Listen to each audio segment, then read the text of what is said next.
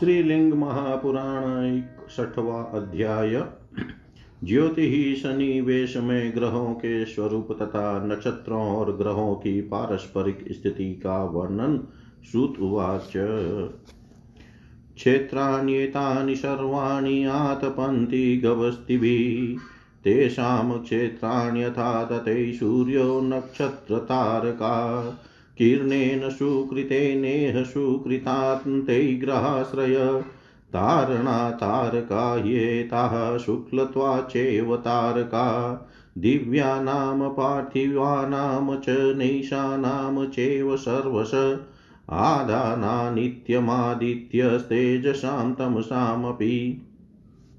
सवनेष्यन्दने अर्थे च धातुरेष विभाष्यते। शवना तेजोऽप तेजसोऽपाम च तेनाशो सवितामत। बहुलचन्द्र इत्येष ह्लादने धातुरुच्यते। शुक्लत्वै चामृतत्वै च शीतत्वै च विभाव्यते। सूर्याचन्द्रं सौर्दिव्यै मण्डले भास्वरे खगे जलतेजोमये शुक्ले वृतकुम्भनिभे शुभे घनतोयात्मकं तत्र मण्डलं शशिनः स्मृतं घनतेजोमयं शुक्लं मण्डलं भास्करस्य तु। वसन्ति सर्वदेवाश्च स्थानान्येतानि सर्वश। मन्वन्तरेषु सर्वेषु ऋक्षसूर्यग्रहाश्रया तेन ग्रहा ग्रहाण्येव तदाख्यास्ते भवन्ति च। शौरं सूर्यो विशत्स्थानं, सौम्यं सोमस्तथैव च। शौक्रं शुक्रो विशतस्थानं षोडशाचिः प्रतापवान्। बृहद्बृहस्पतिश्चेव लोहितश्चेव लोहितं। शनैश्चरं तथा स्थानं, देवश्चापि शनैश्चर। बौद्धं बुधस्तु स्वर्भानुस्वर्भानुस्थानमाश्रित नक्षत्राणि च सर्वाणि, नक्षत्राणि विशन्ति च। गृहे गृहाण्येतानि सर्वाणि ज्योतिषीं सुकृतात्मनां।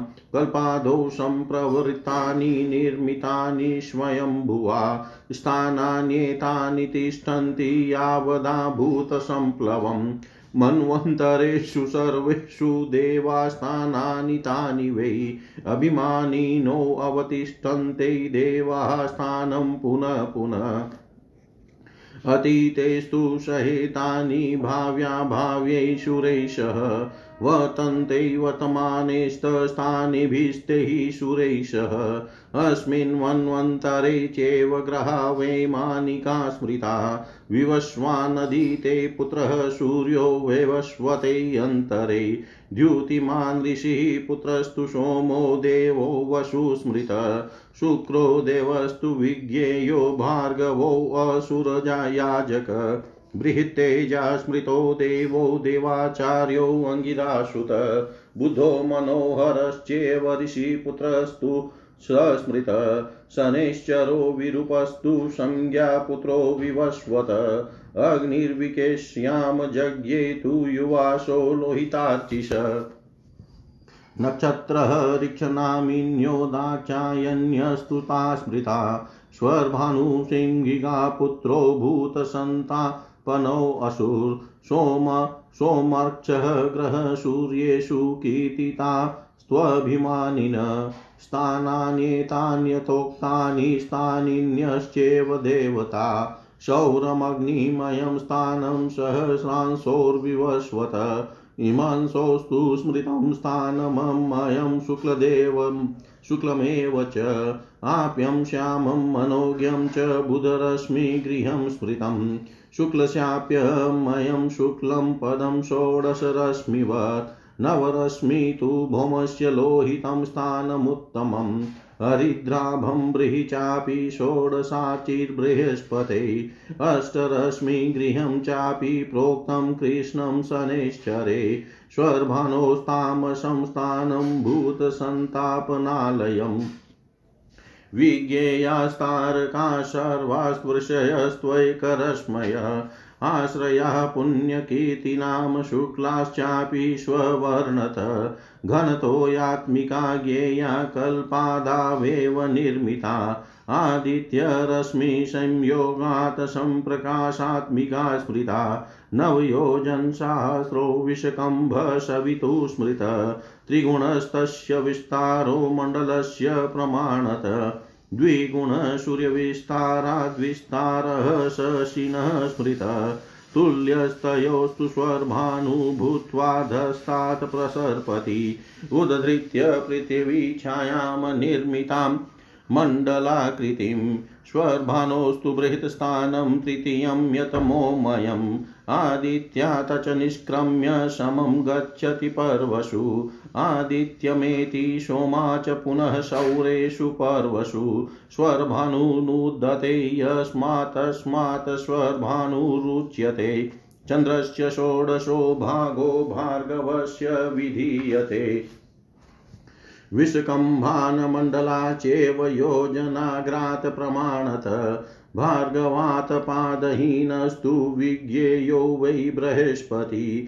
बृहस्पति पादहीनो वक्रसौरौ उभो स्मृतो। विस्तारान्मण्डला चैव पादहीनस्तयोर्बुध। तारानक्षत्ररूपाणि वपुष्मन्ति यानि वै बुधेन तानि तुल्यानि विस्तारान्मण्डला च वै प्रायश चन्द्रयोगिनी विद्यादृक्षाणि तत्त्ववेत्। तारानक्षत्ररूपाणि हीनानि तु परस्परम् शतानि पञ्चचत्वारि त्रीणि द्वै चैव योजने सर्वोपरि निकृष्टानि तारकामण्डलानि तु योजनान्यधर्मात्राणि तेभ्योऽस्वहं न विद्यते। उपरिष्टात् त्रयस्तेषां ग्रहास्ते दूरसर्पिण सौरौ अङ्गिराश्च वक्रश्च गेया मन्दविचारिण पूर्वमेव समाख्याता गतिस्तेषां यथाक्रमम्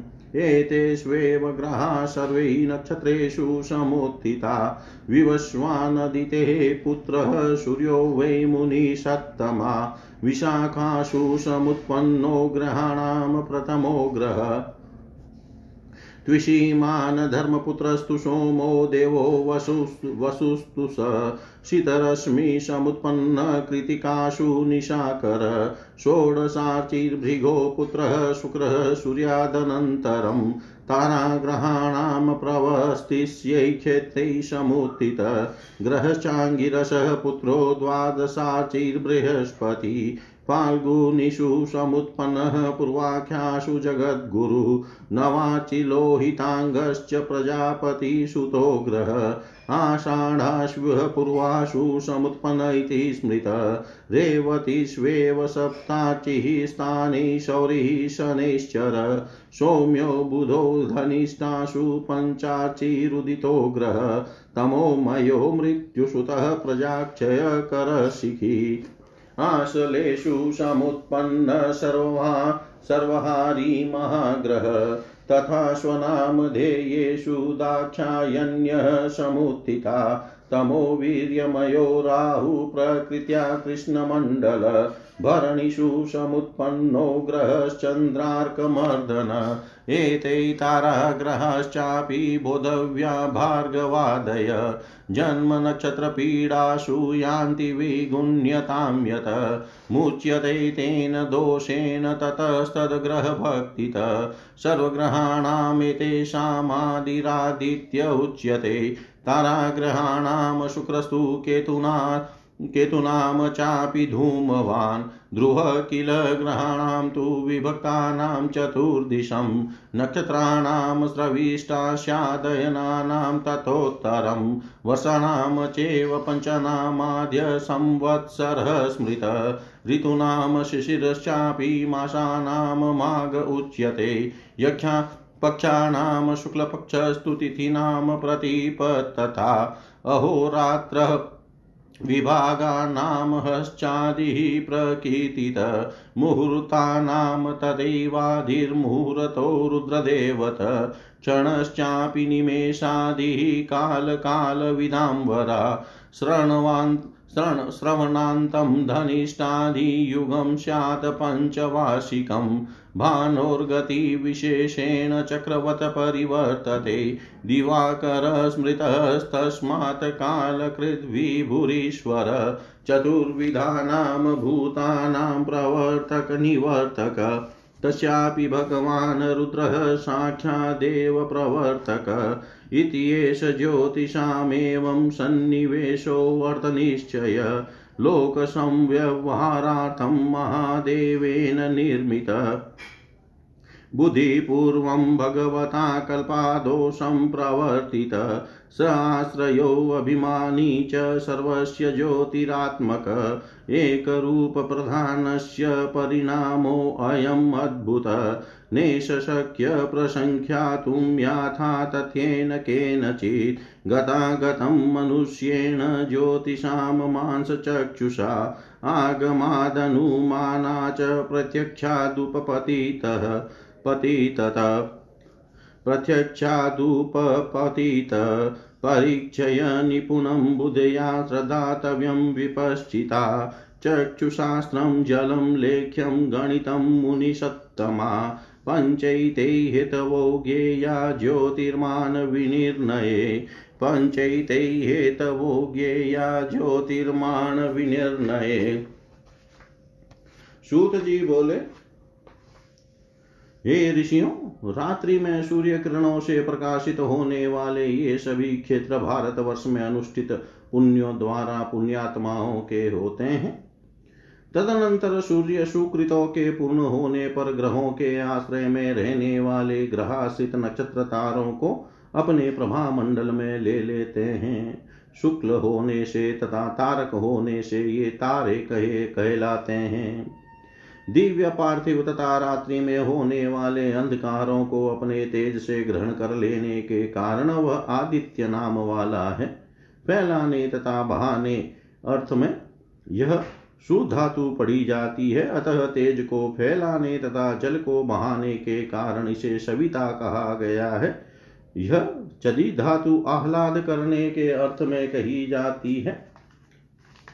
आह्लाद करने आह्लाद करने के कारण चंद्रमा का नाम बहुल भी है। इसके अतिरिक्त यह शुक्लत्व, अमृतत्व तथा शीतत्व की भी, शीतत्व को भी प्रकट करता है। सूर्य तथा चंद्रमा के मंडल दिव्य प्रकाशमान आकाशगामी जल तेज से युक्त शुक्ल वर्ण वाले गोल घड़े के समान तथा शुभ है। उनमें चंद्रमा का मंडल घने जल के स्वरूप वाला तथा सूर्य का मंडल घने तेज के स्वरूप वाला शुक्ल वर्ण का कहा गया है। सभी देवता इन स्थानों में भली भांति निवास करते हैं। वे सभी मनवंतरों में नक्षत्रों, सूर्य तथा ग्रहों का आश्रय ग्रहण करते हैं। इसलिए इसलिए ग्रह एक तरह से गृह ही है और वे उन्हीं के नाम वाले होते हैं। सूर्य ने सौर स्थान में प्रवेश किया एवं सोम चंद्रमा ने सौम्य स्थान में प्रवेश किया। सोलह किरणों वाला प्रतापी शुक्र शौक्र स्थान में प्रविष्ट हुआ। बृहस्पति बृहत स्थान में तथा लोहित भौम लोहित स्थान में स्थित हुए। शनेश्चर देव शनेश्चर स्थान में बुद्ध बौद्ध स्थान में तथा स्वभानु राहु स्वर भानु स्थान में स्थित हुए। सभी नक्षत्र अपने अपने नक्षत्र स्थानों में प्रवेश करते हैं। ये सब ज्योतिष स्थान पुण्यात्माओं के गृह हैं।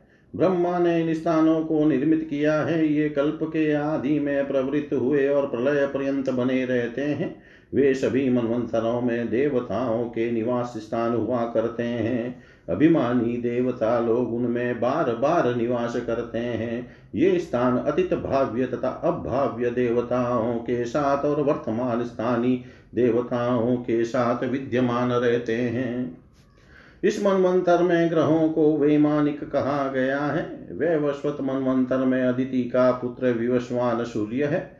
ऋषि पुत्र द्युतिमान देवता वसु को सोम चंद्र कहा गया है। असुरों के याजक शुक्रदेव को भृगु का पुत्र जानना चाहिए। महातेजस्वी देवाचार्य बृहस्पति को अंगिरा ऋषि का पुत्र कहा गया है, जो सुंदर बुद्ध है, उसे ऋषि पुत्र कहा गया है। विकृत रूप वाला शनेश्वर संज्ञा का पुत्र है, वह विवशवान से उत्पन्न हुआ है। लोहित आभा वाला यह युवा भौम अग्नि रूप रुद्र के द्वारा अपनी पत्नी विकेशी से उत्पन्न हुआ है। नक्षत्र ऋक्ष नाम वाली जो भी है, वे दक्ष की पुत्रियाँ कही गई है। प्राणियों के लिए कष्टकारी असुर राहु सिंहिका का पुत्र है। इस प्रकार सोम सोमरिक्ष ग्रह तथा सूर्य में उनके निवास स्थान है। इन स्थानों का वर्णन मैंने कर दिया और अपने अपने स्थान का अभिमान करने वाले स्थानीय देवताओं का भी वर्णन कर दिया हज़ार किरणों वाले सूर्य का अग्निमय सौर स्थान है चंद्रमा का स्थान जलमय तथा शुक्ल वर्ण का कहा गया है। बुध ग्रह का निवास स्थान जलमय श्याम तथा मनोहर बताया गया है। शुक्र का निवास स्थान भी जलमय शुक्ल वर्ण वाला तथा सोलह किरणों से युक्त है। भोम मंगल का स्थान उत्तम, लोहित वर्ण वाला तथा नौ रश्मियों से युक्त है बृहस्पति का स्थान हरिद्रा। हल्दी की आभा वाला, विशाल तथा सोलह रश्मियों से युक्त है। शनिश्चर का स्थान आठ रश्मियों से युक्त तथा कृष्ण वर्ण वाला कहा गया है। राहु का स्थान अंधकारमय है। यह प्राणियों के लिए कष्टकारी स्थान है। सभी तारागणों को ऋषि रूप तथा एक रश्मि वाला जानना चाहिए। ये पुण्य कीर्ति वालों के आश्रय हैं तथा अपने वर्ण से शुक्ल हैं। इन्हें घने जल के स्वरूप वाला जानना चाहिए। ये कल्प के प्रारंभ में ही निर्मित किए गए थे। ये सूर्य की रश्मियों के संयोग के कारण उत्तम प्रकाश से युक्त कहे गए हैं। सूर्य का विष्कंप व्यास नौ हज़ार योजन बताया गया है और मंडल के प्रमाण से उसका विस्तार तीन गुणा है। चंद्रमा का विस्तार, सूर्य के विस्तार से दुगना कहा गया है। उन दोनों के समान विस्तार वाला होकर राहु उनके नीचे गमन करता है। मंडल के आकार की बनी हुई पृथ्वी छाया को लेकर राहु का तीसरा बड़ा स्थान है, जो अंधकार में है। वह राहु चंद्र पर्वों से सूर्य से निकलकर चंद्रमा की ओर जाता है और सौर पर्वों में चंद्रमा से निकलकर सूर्य की ओर जाता है।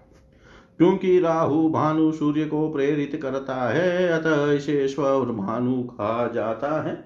शुक्र का विस्तार योजन के प्रमाण से विष्कम्भ तथा मंडल घेरा में चंद्रमा का सोलहवा भाग कहा गया है। बृहस्पति को शुक्र से एक चौथाई कम जानना चाहिए। बृहस्पति से एक चौथाई कम मंगल तथा शनि, ये दोनों बताए गए हैं। बुध विस्तार तथा मंडल में उन दोनों से एक चौथाई कम है। तारा नक्षत्र रूप वाले जो पिंड हैं, वे विस्तार तथा मंडल में बुध के बराबर हैं। तत्ववेता को प्राय सभी नक्षत्रों को चंद्रमा से संबंध जानना चाहिए। तारा नक्षत्र रूप वाले वे परस्पर बहुत छोटे हैं। वे छोटे तारे पाँच, चार, तीन और दो योजन विस्तार वाले हैं। इन सब के ऊपर अत्यंत छोटे तारा मंडल हैं।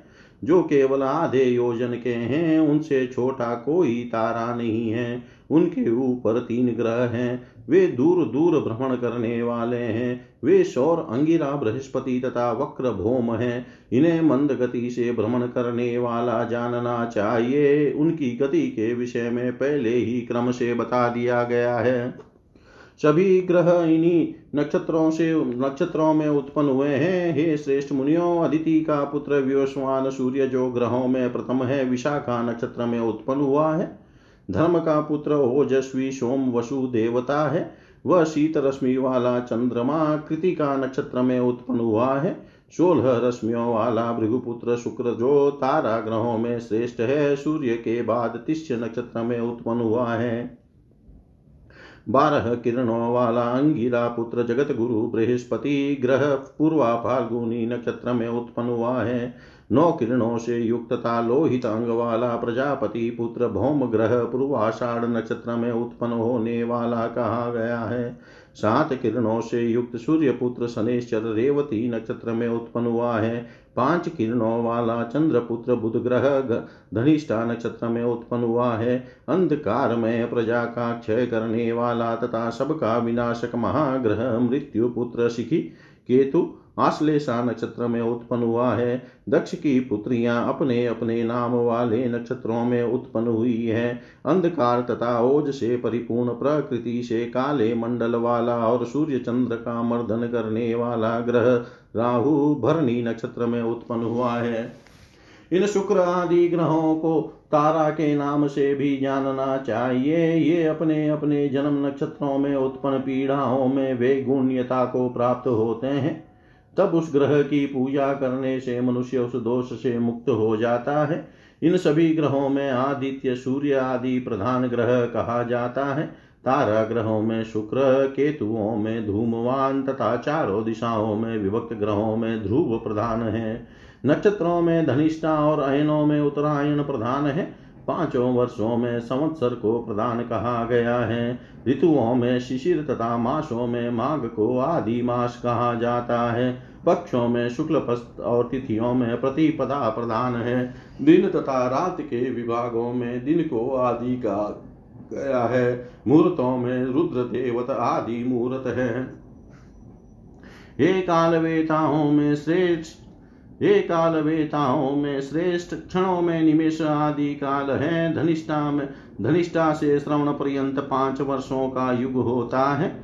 भानु की विशेष गति के कारण जगत चक्र की भांति परिवर्तित होता रहता है। इसलिए सूर्य को काल की रचना करने वाला व्यापक तथा ईश्वर कहा गया है। सूर्य चारों प्रकार के प्राणियों का प्रवर्तक एवं निवर्तक है और साक्षात भगवान रुद्रदेव उस सूर्य के भी प्रवर्तक हैं। इस प्रकार महादेव ने लोक व्यवहार के लिए नक्षत्रों का अर्थ निश्चय वाला यह सन्निवेश निर्मित किया है। उन भगवान ने ही कल्प के आरंभ में बुद्धि पूर्वक इनका प्रवर्तन किया है। वे सबके आश्रय अभिमानी तथा ज्योति स्वरूप है। एक रूप वाले उन प्रधान का यह अद्भुत परिणाम है। यथार्थ रूप से इसका वर्णन किसी के द्वारा नहीं किया जा सकता है। भौतिक दृष्टि वाले विद्वान मनुष्य की इन ज्योतिर्गणों के प्रमाण तथा गति के विषय में आगम वेद शास्त्र, अनुमान प्रत्यक्ष और उपपति के द्वारा सावधानी पूर्वक बुद्धि से परीक्षण करने करके इन पर श्रद्धा करनी चाहिए। हे श्रेष्ठ मुनियों, चक्षु, शास्त्र, जल, लेख्य तथा गणित, इन पाँचों को नक्षत्रों के प्रमाण के निर्णय में साधन समझना चाहिए। इति श्रीलिङ्गमहापुराणे पूर्वभागे ग्रहसङ्ख्यावर्णनं नामेकषष्टितमोऽध्याय सर्वं श्रीशां सदाशिवार्पणम् अस्तु। ॐ विष्णवे नमः। ॐ विष्णवे नमः ॐ विष्णवे नमः। श्रीलिंग महापुराण बासठवां अध्याय उतानपाद के पुत्र ध्रुव का आख्या। ध्रुव की तपस्या तथा ध्रुव लोक संस्थान का वर्ण। ऋषय ऊचु कथम विष्णो प्रसादाद्वै ध्रुवो बुद्धिमतां वर। मेढीभूतो ग्रहाणां वै वक्तुमहर्षि साम्प्रतं। श्रुत्वाच एतमर्थं मया पृष्टो नानाशास्त्रविशारद। मार्कण्डेयपुरा प्राहमयं शुश्रूषवै द्विजा। मार्कण्डेय्य उवाच, सार्वभौमो महातेजा सर्वशस्त्रभृतां वर। उतानपादो राजा वै पालयामास मेदिनीं तस्य तस्य भार्याद्वयमभूत् सुनीतिः सुरुचिस्तथा। अग्रजायां भूतपुत्रः सुनीत्यां तु मायसा। ध्रुवो नाम महाप्राज्ञ कुलदीपो महामती। कदाचित् सप्तवशोऽपि पितुरङ्कमुपाविशत् सुरुचिस्तं विनिर्धुर्य स्वपुत्रं प्रीतिमानसा, न्यवेशयतं विप्रेन्द्रा हि हङ्कं रूपेण मानिता। अलब्धो अलब्ध्वा स पितुर्धिमानङ्गं दुःखितमानस, मातुसमीपमागम्य रुरोदश पुनः पुनः रुदन्तं पुत्रमाहेदं माता शोकपरिप्लुता सुरुचिर्दयिता भर्तुस्तस्या पुत्रोऽपि तादृश मम त्वं मन्दभाग्यया जातः पुत्रोऽप्यभाग्यवान्। किं शोचसि, किमर्थं त्वं रोदमान पुनः पुनः। सन्तप्तहृदयो भूत्वा मम शोकं करिष्यसि। स्वस्थस्थानं ध्रुवं पुत्रं स्वशक्त्या त्वं समाप्नुया। इत्युक्तः स तु मात्रा वै निर्जगाम तदा वनं। विश्वामित्रं ततो दृष्ट्वा प्रणिपत्य यथाविधि। उवाच प्राञ्जलिर्भूत्वा भगवन् वक्तुमहर्षि सर्वेषामुपरि स्थानं केन प्राप्स्यामि सत्तम। पितुरङ्कैः समासीनं माता माँ सुरुचिर्मुने व्यधुनयत्स तां राजा पितानुवाच किंचन। एतस्मात् कारणाद् भ्रमस्त्रस्तोऽहं मातरं गत। सुनीतिराह मे माता मा कृता शोकमुत्तमम् स्वकर्मणा परं स्थानं प्राप्तुमहर्षि पुत्रक। तस्या हि वचनं श्रुत्वा स्थानं तव मामुने प्राप्तो वनमिदं भ्रमणध्यं त्वां दृष्टवान् प्रभो, तव प्रसादात् प्राप्स्येऽहं स्थानमद्भुतमुत्तमम्। इति युक्तः स मुनिधिमान् प्रहसनिदमब्रवीत् राजपुत्र शृणुष्वेदं स्थानमुत्तमाप्स्यसि। आराध्य जगतामीशं केशवं क्लेशनाशनं। दक्षिणाङ्गभवं शम्भोर्महादेवस्य धीमत। जप नित्यं महाप्राज्ञ सर्वपापविनाशनम् इष्टदं परमं शुद्धं पवित्रम् अमलं परम्। ब्रूहि मन्त्रमिमं दिव्यं प्रणवेन समन्वितं, नमोऽस्तु वासुदेवाय इति एवं नियतेन्द्रिय। ध्यायन्न सनातनं विष्णुं जपहोमपरायण। इति युक्तप्रणिपत्येन विश्वामित्रं मायशा। प्राङ्मुखो नियतो भूत्वा जजापप्रीतमानस। शाकमूलफलाहारसंवत्सरमतन्द्रित। जजापमन्त्रमनीशमजस्रं स पुनः पुनः। वेताला, राक्षसा, घोरा, सिंहाद्याश्च महामृगा। तमभ्यर्युर्मात्मानं बुद्धिमोहाय भीषणा।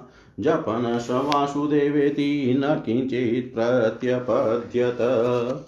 सुनीतिरस्य यमाता तस्या रूपेण संवृता। पिशाचि समनुप्राप्ता मम त्वमेकपुत्रोऽसि किमर्थं क्लिश्यते भवान्? माँ नाथमपहाय तप आस्थितवानसि एवमादीनि वाक्यानि भाषमाणां महातपा। अनिरीक्ष्येव हृष्टात्मा हरेर्नाम जजापस ततपशैमु सर्वत्र विघ्नरूपाणि तत्र वै। ततो गरुडमारुह्य कालमेघसमद्युति। सर्वदेवैः परिवृतस्तूयमानो महर्षिभिः। आययो भगवान् विष्णुध्रुवान्तिकमरातिहा समागतं विलोक्यात् कोशा वितीयेव चिन्तयन् पिबनिवशिकेशं नयनाभ्यां जगत्पतिम् जपन स वासुदेवेति ध्रुवतस्थो महाद्युति शङ्खप्रान्तेन गोविन्दः पस्पशास्यं हि तस्य वै ततः स परमं ज्ञानमवाप्य पुरुषोत्तमम्। तुष्टाव प्राञ्जलिर्भूत्वा सर्वलोकेश्वरं हरिम्। प्रसीद शङ्खचक्रगदाधर। लोकात्मन वेदगुयात्मन त्वां प्रपन्नोऽस्मि केशव। न विदुस्त्वां महात्मानं शनकाद्यामहर्षय। तत्कथं त्वामहं विद्यां नमस्ते भुवनेश्वर। तमाह प्रहसन् विष्णुरेहि वत्स ध्रुवो भवान्। स्थानं ध्रुवं समासाद्य ज्योतिषमग्रभुग्भव। मात्रा त्वं सहितस्त्र ज्योतिषां स्थानमाप्नुहि। मत्स्थानमेतत्परमं ध्रुवं नित्यं सुशोभनं तपसाराध्य देवेशं पुरा लब्धा हि शङ्करात् वासुदेवेति यो नित्यं प्रणवेन समन्वित। नमस्कारसमयुक्तं भगवच्छब्दसंयुतं जपे देवं हि यो विद्वान् ध्रुवं स्थानं प्रपद्यते। ततो देवाश गन्धर्वा सिद्धाश्च परमर्षय मात्रा सह ध्रुवं सर्वे तस्मिन् स्थाने न्यवेशयन् विष्णोराज्ञां पुरस्कृत्य ज्योतिषां स्थानमाप्तवान्। एवं ध्रुवो महातेजा द्वादशाक्षरविद्यया। अवापमहतीं सिद्धिमेतते कथितं मया। श्रुत उवाच तस्माद्यो वासुदेवाय प्रणाम, प्राणामं कुरुते नर। स याति ध्रुवशालोक्यं ध्रुवत्वं तस्य तथा। स याति ध्रुवशालोक्य ध्रुवत्वं तस्य तथा। ऋषिगण बोले, हे सूत जी बुद्धिमानों में श्रेष्ठ ध्रुव भगवान विष्णु की कृपा से ग्रहों के मेढीभूत मध्य स्थान वाले किस प्रकार हुए? हम लोगों को इस समय बताइए। सूत जी बोले, हे द्विजो, मैंने पूर्व काल में अनेक शास्त्रों के ज्ञाता मार्कंडेय जी से इसी बात को पूछा था। तब उन्होंने सुनने की इच्छा वाले मुझको बताया था। मार्कंडेय जी बोले, प्राचीन काल में सार्वभौम चक्रवर्ती सम्राट महान तेजस्वी तथा सभी शस्त्रधारियों में श्रेष्ठ राजा उतान पाद पृथ्वी का पालन करते थे। सुनीति तथा सुरुचि, ये उनकी दो भार्याएँ थी। उनकी ज्येष्ठ भार्या सुनीति से ध्रुव नामक पुत्र उत्पन्न हुआ था। वह महायशस्वी, महाज्ञानी, कुल का दीपक तथा महाबुद्धिमान था। जब वह सात वर्ष का था, तब किसी समय अपने पिता की गोद में बैठ गया। हे विप्रेंद्रों, उस समय अपने रूप पर गर्व करने वाली सुरुचि ने उसे गोद से उतार कर प्रश्नचित होकर अपने पुत्र को राजा की गोद में बैठा दिया। तदनंतर पिता की गोद न पाकर उस बुद्धिमान ध्रुव के हृदय में दुख हुआ और वह अपनी माता के पास आकर बार बार रोने लगा।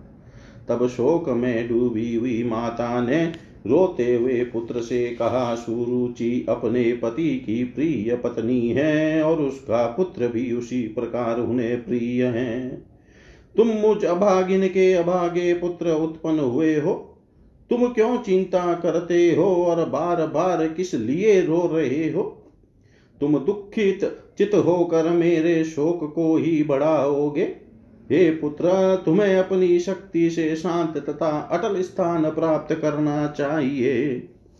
तब माता के इस प्रकार कहने पर वह वन में चला गया। वहाँ ऋषि विश्वामित्र को देख कर उन्हें विधि पूर्वक प्रणाम करके दोनों हाथ जोड़कर उसने कहा, हे भगवान, हे सतम आप कृपा करके मुझे बताएँ कि मैं किस उपाय से सबके ऊपर स्थान प्राप्त करूँगा? हे मुने, माता सुरुचि ने पिता की गोद में बैठे हुए मुझको गोद से उतार दिया और उन राजा ने उन्हें कुछ नहीं कहा। ये भ्रमण इस कारण से दुखी होकर मैं माता के पास गया। तब मेरी माता सुनीति ने कहा, हे पुत्र, शोक मत करो, तुम अपने कर्म से उत्तम तथा परम स्थान प्राप्त कर सकते हो। हे महामुने, उनका वचन सुनकर मैं इस वन में आपके स्थान पर आया हूँ। हे भ्रमण आज मैंने आपका दर्शन किया। अतः हे प्रभो, आपकी कृपा से मैं अद्भुत तथा उत्तम स्थान अवश्य प्राप्त करूँगा। ध्रुव के द्वारा इस प्रकार कहे गए श्रीमान मुनि ने हँसते हुए यह कहा, हे राजपुत्र सुनो तुम जगत के स्वामी, कष्टों का नाश करने वाले तथा बुद्धिमान महादेव शंभु के दक्षिण अंग से उत्पन्न केशव विष्णु की आराधना करके इस श्रेष्ठ स्थान को प्राप्त कर सकोगे।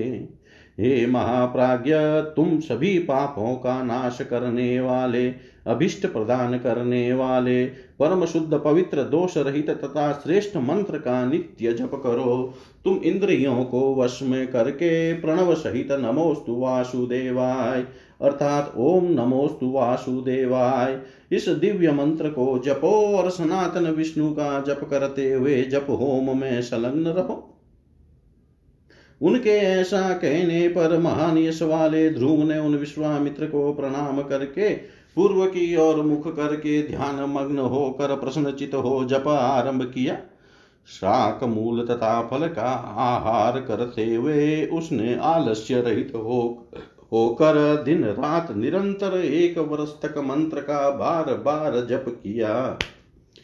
वैताल, भयंकर राक्षस तथा भयानक सिंह आदि बड़े जानवर बुद्धि को मोहित करने के लिए उस महात्मा के पास आए।